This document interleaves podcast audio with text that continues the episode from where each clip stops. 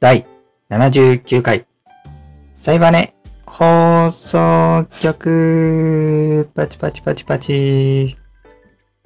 このラジオは、自分が最近感じたことを、ボイスメモ代わりに記録していくという趣旨の声日記です。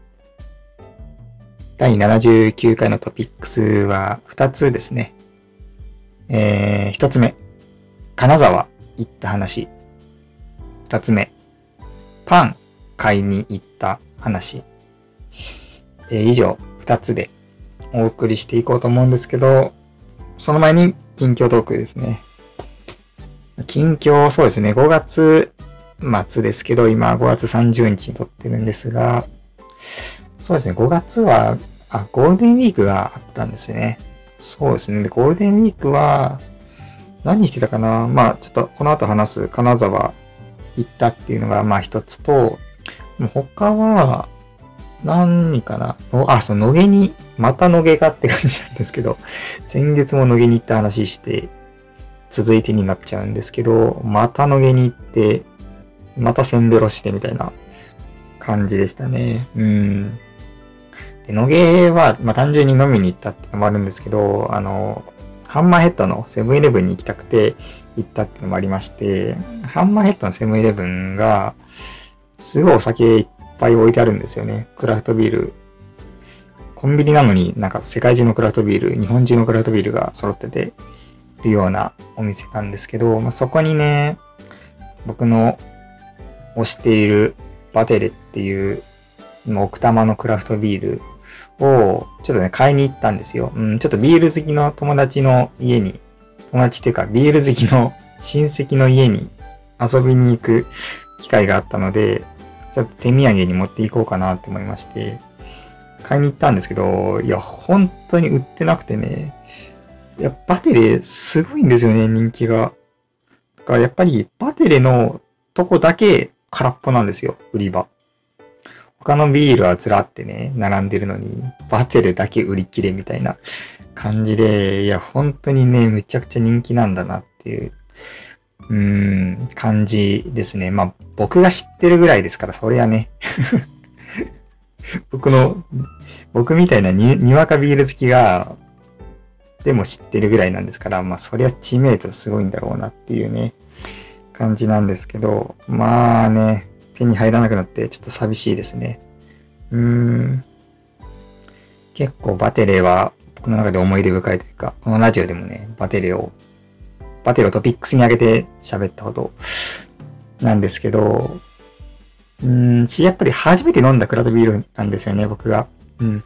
初めて飲んだものを親と思う習性がね、やっぱあるというか、思い出深いものになってて、し、結構、まあ、バテレは、バテレが初めてでよかったって思うところは、結構やっぱ値段がね、割と高めなんですよね、バテレって。まあ、ロング缶だからっていうのもあるんですけど、まあ、1本1000円ぐらいするんですね。1缶。で、まあ、それって、まあ、クラウドビールの中でも結構高い方で、まあ、他は、まあ、サイズが小さくなるっていうのもあるんですけど、まあ、500円前後で買えるようなものが多いんですよね。なので、まあ、さ、でも最初がバテレだったから、他のビールめっちゃ安く見えるんですよね。え、500円で買えちゃうのみたいな。2本買えるじゃんみたいなバテレって言ったら、ね、バテレの値段で、な感じでちょっとお得に感じれるっていうね、のがやっぱ、さ初めてがバテレでよかったっていうね、僕が思えるところですね。なのでね、バテレね、売ってるとこなんかあったら、ぜひとも教えてほしいですね。今のところ僕が知ってるのは、そのハンマーヘッドのセブンイレブンと横浜ですね。あと新宿の、えっと、伊勢丹の地下のお酒売り場と、あと、立川の、なんだっけな、アメリカみたいな、アメザリみたいな、なんかそんな感じの、アメ風かな？なんだっけな？そんな感じの名前のセレクトショップに、まあ、たまに置いてあるって感じ。その3つしか知らないんですよね、バテリーが置いてる店。うーん。で、東京、えー東京と、えーっと、西東京と、えー、っと、神奈川っていうね、バラバラなんでね、埼玉とかでね、手に入ったらいいんですけどね。うーんって感じで、まあちょっとね、情報をお持ちの方いたらね、教えていただけるとちょっと嬉しいです。ただまあちょっと今ね、禁酒してるんで、飲めないんですけど、押さえておきたいですね、場所は。うん。って感じかな、オープニングは。まあ他ゴールデンウィークは結構半分旅行行って半分休んでみたいな感じかな。で、まあかなり毎週毎週ゴールデンウィーク以外も出かけてはいたんですけど、割とそのさっき言った親戚の家に遊びに行ったりとか、逆に親戚がうちに遊びに来たりとか、そういうの、そういう人生案件が多くて、あんまり 喋れるようなことがないので、この辺を割愛して、トピックスの方にじゃあ、行きますか。まず一つ目ですね。えー、金沢行った話。はい。金沢、石川県金沢市ですね。に、えっ、ー、と、旅行に行ったんですよね。そう、旅行に行ったんですよ。で、メンバーは、まあ、友達とですね、玄関オタクスペースのメンバーである、えっ、ー、と、七つさんとエージェントさんと3人で行ったんですよね。まあでも楽しかったですね。まあ、なんか本当に旅行に行けたらどこでもよかったって感じで、まあ金沢である必要はない、全然なかったんですけど、金沢に行きたいみたいな思いはなかったんですけど、まあ結果的に金沢でよかったかなっていう気がしますね。割とね、関東からも、まあ行きやすい。遠からず、近すぎずみたいな。新幹線で2時間半ぐらいかな。北陸新幹線で。うん。だったし、そう、北陸新幹線ってのも良かったですね。初めて乗って。うん、なんて言うんでしょう、あの、北の方、日本海側っていうんですかね。にあんまり行ったことがなかったので、うん、僕、駅メモっていうね、ゲームがね、えっ、ー、と、好きなんですけど、位置情報ゲームが。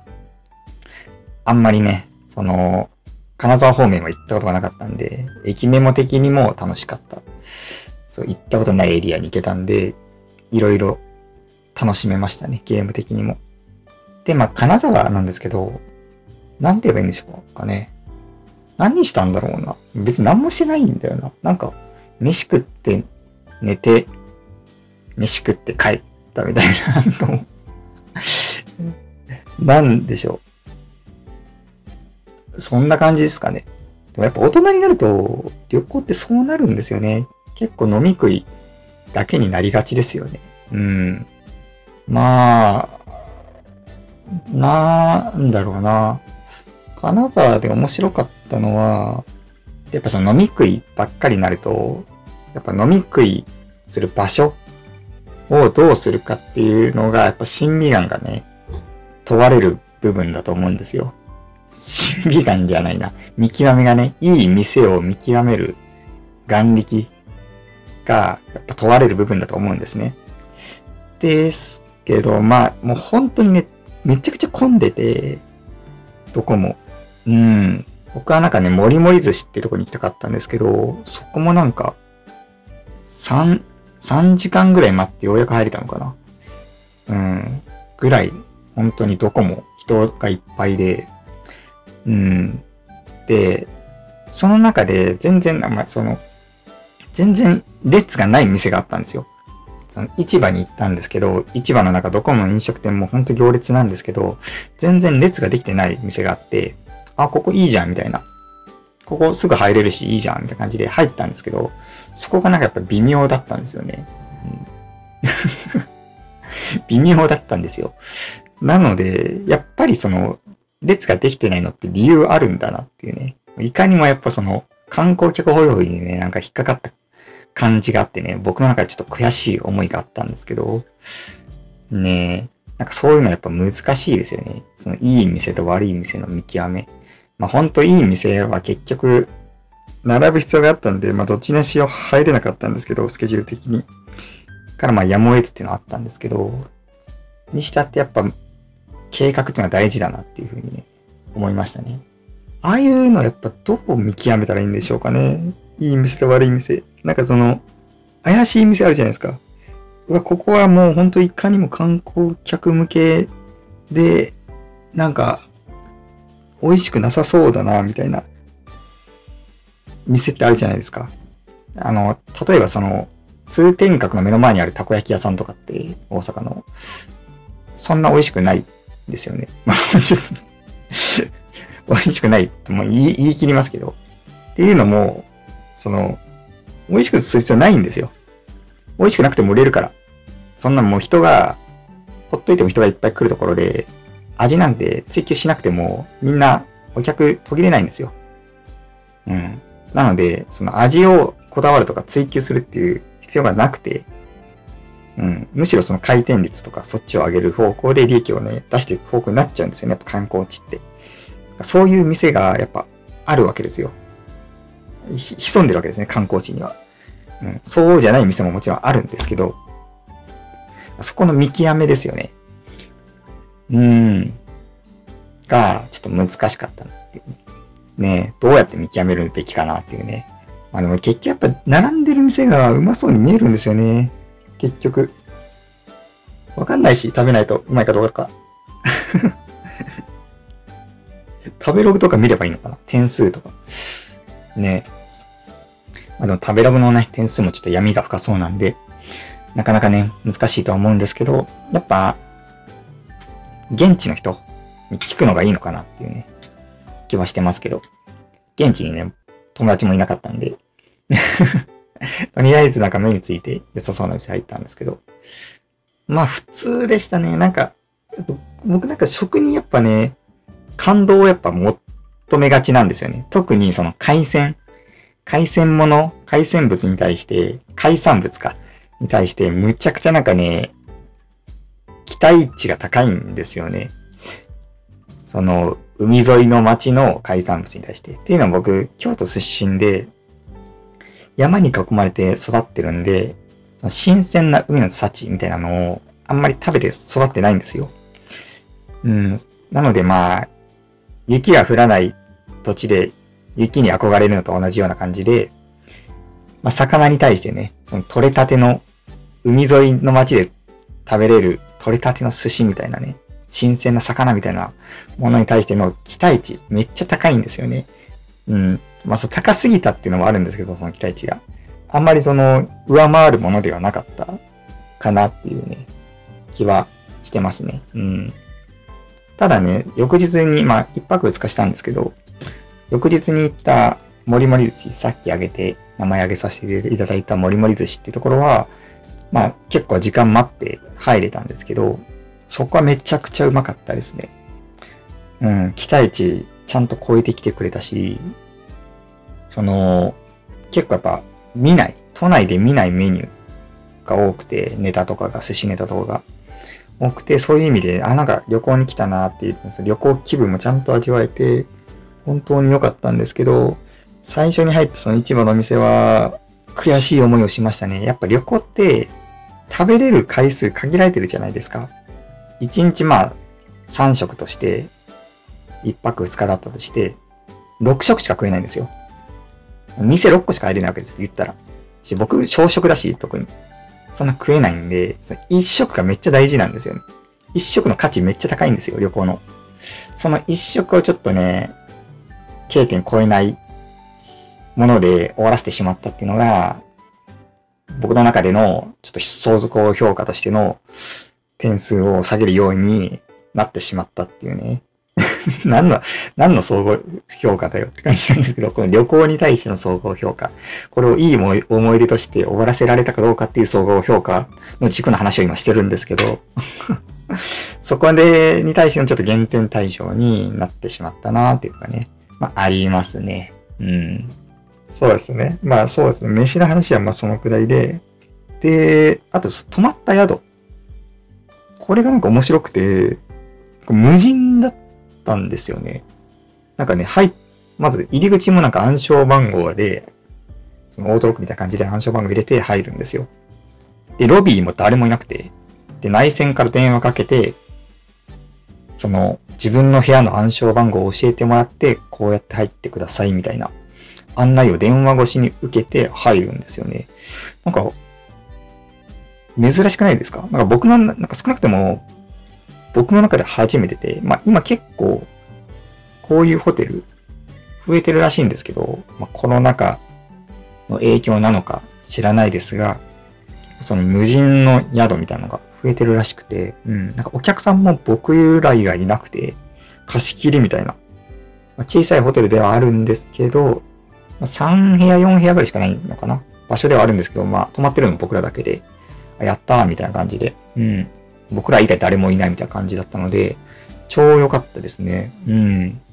本当に部屋自体は2段ベッドが2つあって、みたいな感じで、まあシャワー、トイレ、風呂、あ、風呂はなかったかな、シャワーあって、トイレがあってみたいな、まあそんな広くはないんですけど、まあ十分、男3人なら十分みたいな感じのお部屋で、超良かったですね。うん、なんかそうですね、洗濯機とか、あの、電子レンジとか、ガスコンロとか、調理器具とか、全部置いてやって、まあ、共同キッチンが置いてあって、まあ、自由に使っていいですよ、みたいな感じで、めっちゃ楽しかったですね。本当に。人ん家来たみたいな感じで。うん。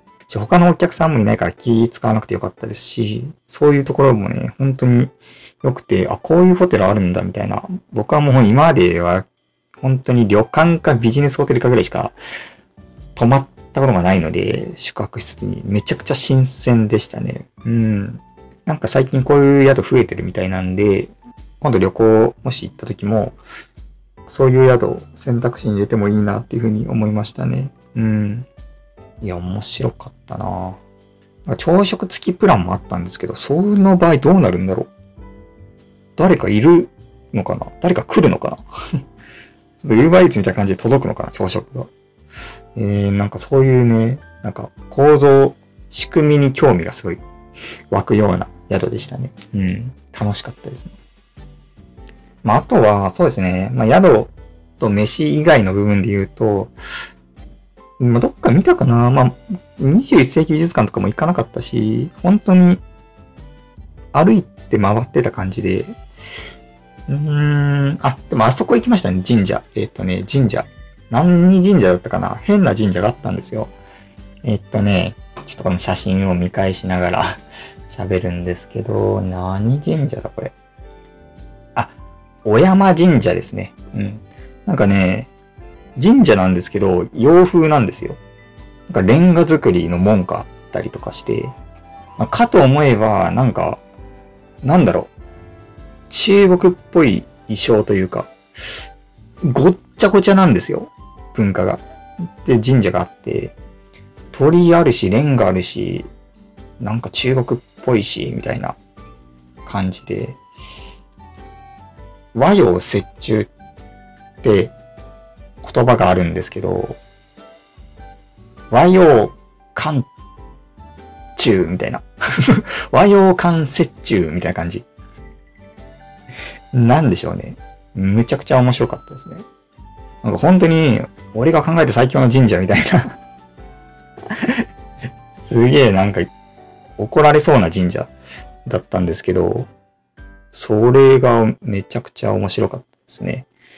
で、なんか前田利家の像があったりとかして、なんかすっごいサンタクロースみたいに袋、でっかい袋掲げた前田利家、えの像があって、うわ、なんか、あれか、バビー、バビーしかなとか言いながらそれ見てみんなで、って感じで見てたんですけど、まあそこ面白かったですね。あんな神社初めて見たな。うん。じゃあまあ金沢の話はこれぐらいにして、続いて話、トピックス二つ目、いこうと思います。パン買いに行った話。はい。パンをね、そう、買いに行ったんですよ。で、何をそんな話かって思うかもしれないんですけど、パンがね、なんか急に食べたくなったんですよね。そのパンっていうのは何かっていうと、その、なんだろう。ジブリで見るような ちょっと笑っちゃった。ジブリ、ジブリを例えで出すやつは、マジで薄っぺらいっていう僕の持論があって、それ今自分で言っちゃって笑っちゃったんですけど、まあジブリで見るようなパンってあるじゃないですか。ラピュタとかで見るような、なんか本当に丸い、丸いだけのパン。穀物って感じのパン。クリームとかウインナーとか全然乗ってない、ただ丸いだけのパン。コッペパンとも違う、なんかちょっと固めのハードな感じの保存が効きそうなパンってあるじゃないですか。あれをなんか急にね、食べたくなったんですよね。なんか、そう、なったんですよ。これだから理由がマジでないんですよね。まあ、強いて理由を挙げるなら、なんかワインを飲んでて、で、ワインに合うなんかを食べたいなと思った時に、浮かんだのがパンだったんですよね。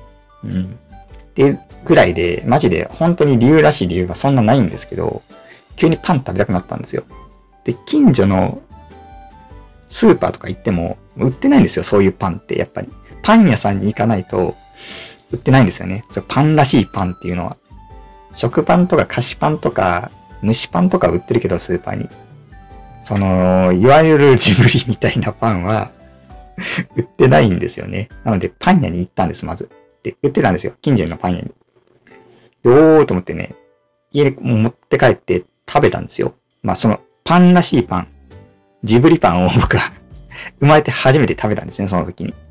これが、むちゃくちゃうまかったんですよね。むちゃくちゃうまくて、そう。なんかね、うまいし、なんでうまいかがわからなかったんですよ。そこがちょっとびっくりして僕の中で。びっくりしたというか、気持ちが高ぶった部分であって、いや、だって、その別になんか、塩気があるわけでもなく、なんだろうな。クリームが乗ってるわけでもないし、そのウインナーが乗ってるわけでもない。その味らしい味みたいなのが、むちゃくちゃドーンってね、わかりやすい味が来るようなものではないはずなんですよ。だってただのパンですから。言ったら小麦だけなわけですよ。なのに、うまいって感じた自分にちょっとびっくりしたんですよね。で、なんでうまいんだろうってすごい味わいながら食べてみたんですよ、今度、二口目。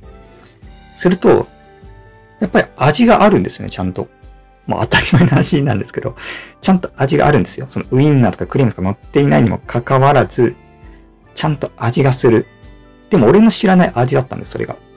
で、これ何の味なんだろうって思った時に気づいたんですよね。あ、これが小麦の味なんだっていう風にね。僕そこで初めて気づいたんですよ。パンの原料っていうのは、まあ当然小麦なわけで、まあ、小麦と水で作ってるわけで、これが小麦の味かってね、僕、生まれて三十数年ね、経ってますけど、初めて小麦の味を知ったんですよ。いや、というのも別にその小麦粉とかって普段料理で使いますけど、小麦の味感じたことあります？肉に小麦粉とかかけて焼いて食って、うわ、小麦の味うめえな、みたいな。ならないじゃないですか。たこ焼きとか食べて、うわ、小麦うめ、ならないじゃないですか。ソースの味じゃないですか。だから、僕にとって小麦っていうのは、本当になんか便利な白い粉って感じだったんですよ。小麦の味を味わうためにかけるたり、使ったりするものではなかったんですよね。ただ、このパン、その、しかも飾り気のない小麦だけと言っていいパンを食べた時に、初めてこれが小麦の味なんだって。なんか、ごまかしの味付けされてないものを、ごまかしの味付けがされてない小麦っていうものを初めて食べて、そこでやっ知ったんですよね。で、いやで、そこで、なんだろう、小麦ってこんなうまいんだっていう、小麦の価値に気づいたんですよね。うん。今まで脇役で全然ね、目に入らなかったんですけど、主役になった時にちゃんと小麦はうまいんだっていうね、ことが分かったんですよ。なんか感動して、それに。もっと食いたいと。もっといろんな、このジブリパン食べたいって思ったんですよね。うん。で、ちょっともうジブリパンっていうのが嫌なんで、もう、言い方を変えるんですけど、これ調べてみたんですよ。このジブリパンっていうパンの名前。すると、カンパーニュっていうらしいですね。パンドカンパーニュっていうがパン、種類のパンらしくて、まあ、別名、田舎パンっていうらしいんですよ。うん。で、まあ、特徴があって、小麦粉を、あんまり生成してない小麦粉を使ってるらしいんですよね。小麦ってまあ、普通取って、その皮むいてなんか、目、目とか取って なんかいろいろ綺麗にして粉にするじゃないですか。その、綺麗な粉になるんですけど、その雑、雑穀が入ってないっていうんですかね。状態の普通は使うんですけど、この田舎パンっていうのは、まあ、その名前の通り、あんまりその生成していないけまま、もう全部小麦粉にしちゃって、いろいろ混ざってる。皮とかがちゃんときれいに取ってなくて、皮とかも細かくして混ざってるような小麦粉を使ってるらしいんですよ。だから田舎パンっていうらしいんですね。まあ、田舎そばとかも一緒ですよね。あの、そば、そばになんか黒いつぶつぶみたいな入ってるそばあるじゃないですか。田舎そば。あれもなんか、皮とかを取ってないから、それが残ってて黒い点々になってるらしいんですけど、まあそういう感じで、田舎そばと同じで、田舎パンも、その生成度が低くない、うん、低くないじゃない、高くない、低い粉を使ってるっていう感じで、そう呼ぶらしいんですよ。で、このまあ、田舎そばの、そうなんですけど、特徴として、香り、てか風味がめっちゃ強くなるんですよね。その、取り除いてないから。うん、パンになってて、だからこそ僕が小麦粉の味に気づけたってことなんですよ。まあ、とにかくだからこのカンパーニュ、これをもっと食いてえって思って、でね、僕ツイッターとインスタで聞いたんですよ。なんかまあみんな詳しそうだなと思ってパンって。なんかおすすめのパン屋さん、そのハードなパン食べたいんですけど、カンパーニョみたいな。なんかどこかお店、いいお店知りませんかみたいな感じで聞いたんですね。すると、教えてもらったんですよ。エコダのお店なんですけど、エコダの、なんだったかな？エコダの、ちょっとググります。エコダ。パン屋。えっとね、あ、パーラーエコダだ。パーラーエコダ。っていうね、お店がね、すごいいいですよって教えてもらって、あ、じゃあ行こう行こうと思って。うん。もうほんと翌日ぐらいに行ったんですよ。朝。もう、もうパンモチベすごいから。当日はさすがにもう店が閉まってたんで行けなかったんですけど、もう翌朝。雨の中しかも。行ったんですよね。で、もう、どんなうまいパンが待ってるんだろうみたいな感じで、もうウキウキで行くわけですよ。で、まあ、電車乗って、で、エコダ、あたりで降りて、で、僕、エコダ、初めて行ったんですね。エコダって街に。でね、ちょっとね、まずビビったんですよ。なんか、高級な住宅街だなって思ったんですね。エコダ。僕の印象ですけどね。なんか、まあ、閑静な住宅街っていうんですかね。本当に、なんでしょうね。まあ、道も、ちょっと広めの、広めにとってて、まあ、家も結構でかい家が並んでてみたいな。で、まあ、でっかい犬の散歩をしている人たちが往来しているような、またランニングしているハイソな感じっていうんですかね。が、まあ、生き生きしているような。なんか、国民レベル高いなって思ったんですよね。上級国民だなって思ったんですよね。で僕はね、その時ね、ワンマイルウェアみたいな格好で来ちゃってて、なんか、その時点ちょっと僕がそぐわないなっていうね、一末の不安を覚えながら、まあ、パン屋に向かってたんですよ。なんか、ちょっとマダムっぽい感じの人が多いな、みたいな。思いながら、ちょっと俺場違いかもな、とか思いながらね、住んでったんですよ。でね、まあ、Google マップに案内する通りに、こう、エコダの街を住んでったんですね。でも本当に住宅街なんですよ。もう本当に住宅街。このとこにパン屋あんのみたいな。感じに思うぐらい家しかないんですね。でもまあ、あるらしいからまあ行ってみようと思って行ったら、急に、急にあったんです、そのパン屋が。しかも、急に大行列。いや、すごくて、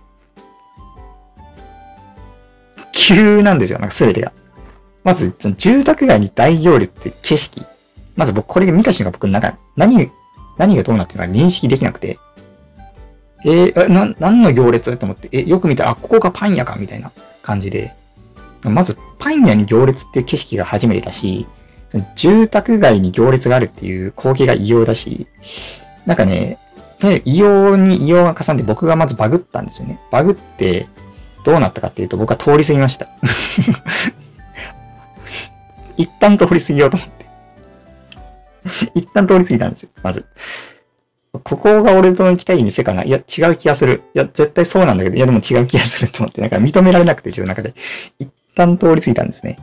でも、まあ、Google マップ見てもここだし、看板も書い、置いてあるし、どう見たってここなんですよ。で、ああ、間違いないなと思って。でも入ろうと思ったんですけど、お店に。なぜかね、また通り過ぎたんですよ。また通り過ぎたんですね。入りに戻ったはずなのに。うん、で、それを2、3回繰り返したんですよね。もう入れやって感じなんですけど、2、3回繰り返したんですよ。で、まあ結果から言うと僕ね、入らずに帰ったんですよね。ねえ。この気持ち、ちょっと分かってくれるかな？帰れなかったんですよ。端的に言うと。いや、なんか本当に、異様だし、景色が、その、環境が、状況が、俺の中の知っているパン屋さん像からかけ離れてた景色で、景色が広がってて、その、ちょっとハイソな感じの街の雰囲気も合わさり、なんだろう、ここに俺がいてはいけないって思ったんですよ。よく、アイドルファンとかが、そういう人いるんですけど、あの、推しに認知されたい人と認知されたくない人っていうのが、まあ、いるって話を聞くんですね。で、まあ、普通は認知されたいと思うんですけど、中には認知されたくないって人もいて、それ理由としては、推しと同じ世界に自分のような汚れた人間が存在してはいけないみたいな、存在していることを認められないっていうところで認知されたくないらしいんですよ。僕なんかね、それと同じ感情をね、この時味わったんですよね。ここに俺は、ここに俺がいてはいけないみたいな、俺のような人がいてはいけないってなんかね、思ったんですよね。俺はそぐわないって思ったんですよ。まあなんでしょう。なんかシャネルみたいな。グッチ、シャネル、プラダみたいな。そういうなんかハイブランドの店みたいに見えたんですよね、僕の中で。そこに入れる格式に俺まだ達していない人間だっていうね、その格の違いみたいのが、みたいなのをめちゃくちゃ感じたんですよね。でね、入れなかったんですよ。うん。っていう、まあそういう話なんですよね。うん。入れなかったんですよね。いろいろせっかく教えてもらったのに。で、パン屋っていうのが僕にとっては、そんな存在じゃないんですよね。うん。僕の出身の京都って、もうパン屋で超超有名。パン屋の数日本一なのかっていうレベルで多いような街なんですよね、京都って。なのですごいパンに対して親しみがあるんですよ。うん。まあ、気軽に入れるお店でや、なんですよね、僕にとってパン屋っていうのは。コンビニみたいな。で、あるはずが、なんかね、こっちのパン屋っていうのは、どうにもなんか、敷居をまたげない、うん、ようなものになってて、僕の知ってるパン屋像とは違ったんですよね。うーん。で、なんかもうほんと他にもいろいろ教えてもらったんですけど、予約しないと入れない店とかだったり、いやいやいや、予約しないと入れないパン屋って何みたいな。予約制ってすごいな、みたいな。まあ、そコロナ禍だからっていうのもあるかもしれないんですけど、なんか僕の知ってるカルチャーじゃなさすぎて、なんか面食らったというか、こう、そういうもんなんですかね。うん。なので、まあちょっといろいろ教えてもらったんですけど、なんかどれもおしゃれすぎて入れないんですよね。っていうのが僕の今の悩みというか、そのせっかくパン欲が高まったのに、カンパーニュ食べてってなって、パンへの興味めっちゃ上がってるんですけど、ちょっと俺には早かったのかなっていう 感じで、とりあえずね、近所のパン屋からね、攻めていこうかなっていうような話でした。はい。なんか入りやすくて美味しいお店、教えてください。じゃあ以上で、えっ、ー、と、タピックスのはあって、続いてはエンディングです。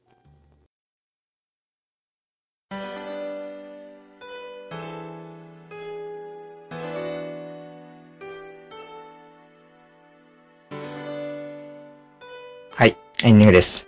第79回かな。聞いてくださった方、ありがとうございました。そうですね、あの、前回かな。化粧をして歯医者行ったら、歯医者の方に意識高いですねって なんか、煽られたっていうね、話をね、したんですけど、ちょっとそれについてね、ちょっとコメントをいただいていたので、えー、ご紹介させていただきます。匿名さんからですね。えー、っと、もしかしたら、意識高いじゃなくて、美意識高いですねって褒めたつもりなのかもしれませんね。といただきました。ありがとうございます。えー、っとですね、まあ、これは、まあ、僕もその、それはそうだとは思うんですよ。それはいきなりね、いきなり煽ってるわけ、煽ってくるわけないんで、そんな関係値もない相手に、いきなり、なんか、あ、意識高いっすね、みたいな感じの煽りを入れてくるわけないんで、まあもちろんね、その、本心は、そうだと思いますよ。その言った側のね。ただ、こう、こう受け取り手側の問題なんですよ。要するに僕のね、問題なんです。僕が歪んでいるだけで なんだろう。まあ、その、向こうはそうだと思いますよ。だから僕のなんかその、煽られたっていうね、指摘はね、もう、なんかもう向こうからしたら、なんやこいつっていう話で、まあ、だから僕はもうそ、そこではね、言わずにね、こう、こういうね、向こうが聞いてないであろう、このラジオでこの話を しているんですけど、まあね、ど、ただ僕は、美、たとえ美意識高いですねってあったとしても、変わらなかったと思いますね。どっちにしろ煽られてるなっていう風にね、感じると思いますね。っていうのも、まあ待ってください。ここで僕だけ、僕がめんどくさいやつだなって思って話を終わらせるのは簡単なんですけど、まあまあもうちょっとこの話をしましょうよ。ちょっと掘り下げてみましょう。この美意識高いですねって言うかなって思うんですよね。誰に対しても言うかって考えたときに、いや、それは違うっていう風に僕は思うんですよ。例えばじゃあ、むちゃくちゃね、イケメンな人、もう、韓流アイドルみたいな感じの、もう超綺麗な人が来て、その人にが、まあ、化粧してるなって思ったとするじゃないですか。その人に対して、もしかして化粧してますって、多分僕言わないと思うんですよね。それは。わかりますこの、この、この感じ。わかりますかね？言わないと思うんですよ。ただ、僕には言うんですよ。この違いなんですよね。ここが僕が、が煽られてるって感じる部分。てか、舐められてるって感じ、感じる部分なんですよね。なんか、お前ごときが化粧して、なんか頑張っちゃってるんだっていうニュアンスをやっぱ感じるんですよね。それは、向こうにとっては無意識かもしれない。無意識かもしれないけど、そこの違いはね、確実にあるなと思うんですよ。そこなんですよね。僕がその、ただ、ただの僕の被害妄想じゃないっていう部分。なので、僕が煽られたっていうふうに、まあ、結論付けたというわけなんですよね。だから、なんかね、これって、歪さがあるってことだと思うんですよ。その、何かを指摘するのっていうのは、歪さがあるから、そこが目立って目につくから、指摘される対象になると思うんですよね。例えば、めちゃくちゃ、なんでしょう、みすぼらしいくて、なんかなんでしょうね、もう武将髭、ボーボー、髪の毛、ボサボサみたいな人が、が超ハイブランドの服とか着てたら、多分違和感あると思うんですよね。え、それ、何盗んできたの？みたいな。風になんか感じるじゃないですか。こんなおじさんがハイブランドの服持っているわけない。絶対普通の方法で手に入れてないみたいな風に思っちゃうと思うんですよ。でも逆にその、そのハイブランド着ている服が、なんか、眉毛も整っていて、髪の毛もバシッと決まっていて、スタイリングできていたら、なんかその服にふさわしい人間になってるんで、わざわざその、ハイブランドを着ていることが鼻につかないというか、気にならない。馴染んでるんですよね。うん。つまり僕の化粧してますかっていうのは、僕っていう存在に馴染んでないんですよ。化粧をするっていう その、美、美を追求しようとしている姿、姿勢が、なんか、僕にそぐわないっていう風に思われたからこそ、その言葉がね、多分出たと思うんですよ。そこに悪気があったかどうかはまあ置いておいて、なんですけど、なんかやっぱそこで目立ってしまったんでしょうね。っていう風に、僕はやっぱちょっと思いましたな。ので僕がまだまだ修行が足りないなっていうね、そういう話ですね。うん。まあ、化粧って言ってもそんななんか、アイラインゴリゴリ、アイシャドウベタベタみたいな感じじゃなくて、ほんと BB クリーム塗ってただけなんですけど、まあ、それにしても確かに肌は当時結構荒れてて、うん。あんまりしない方が、なんなら BB クリーム塗らない方が綺麗だったまである。見た目的には。っていうぐらいだったんで、まあ確かにちょっとね、浮いちゃうのはしょうがないんですけど、それにしたって、そういう言葉が出るのは、そうなんじゃないかなっていうのが、僕がこの、どうでもいい 一幕をめっちゃ深く分析してみた結果ですね。うん。なので、褒めたつもりかもしれないけど、褒められてないです、僕は。いや、めんどくせえな、ほんと。いや、めんどくせえなって思っていただければ、まあ、幸いです。はい。という感じで えっと、第79回以上で終わろうかなと思います。コメントありがとうございました。ちょっとね、深く考えるきっかけになりましたね。コメントのおかげで。ありがとうございます。ちょっとやっぱね、この思考をするのが僕すごい好きなんで、えー、そのきっかけを与えてくれるのはすごく嬉しいことだなと思います。じゃあ、えー、な、第79回以上で終わろうと思います。あの、次回なんですけど、ちょっとね、毎月、一応月1で月末に更新してたんですけど、ちょっと、来月はね、ちょっと人生が忙しくなるんで、更新厳しいかもしれませんが、まあ、できたら更新します。というわけで終わろうと思います。では、良いお年を。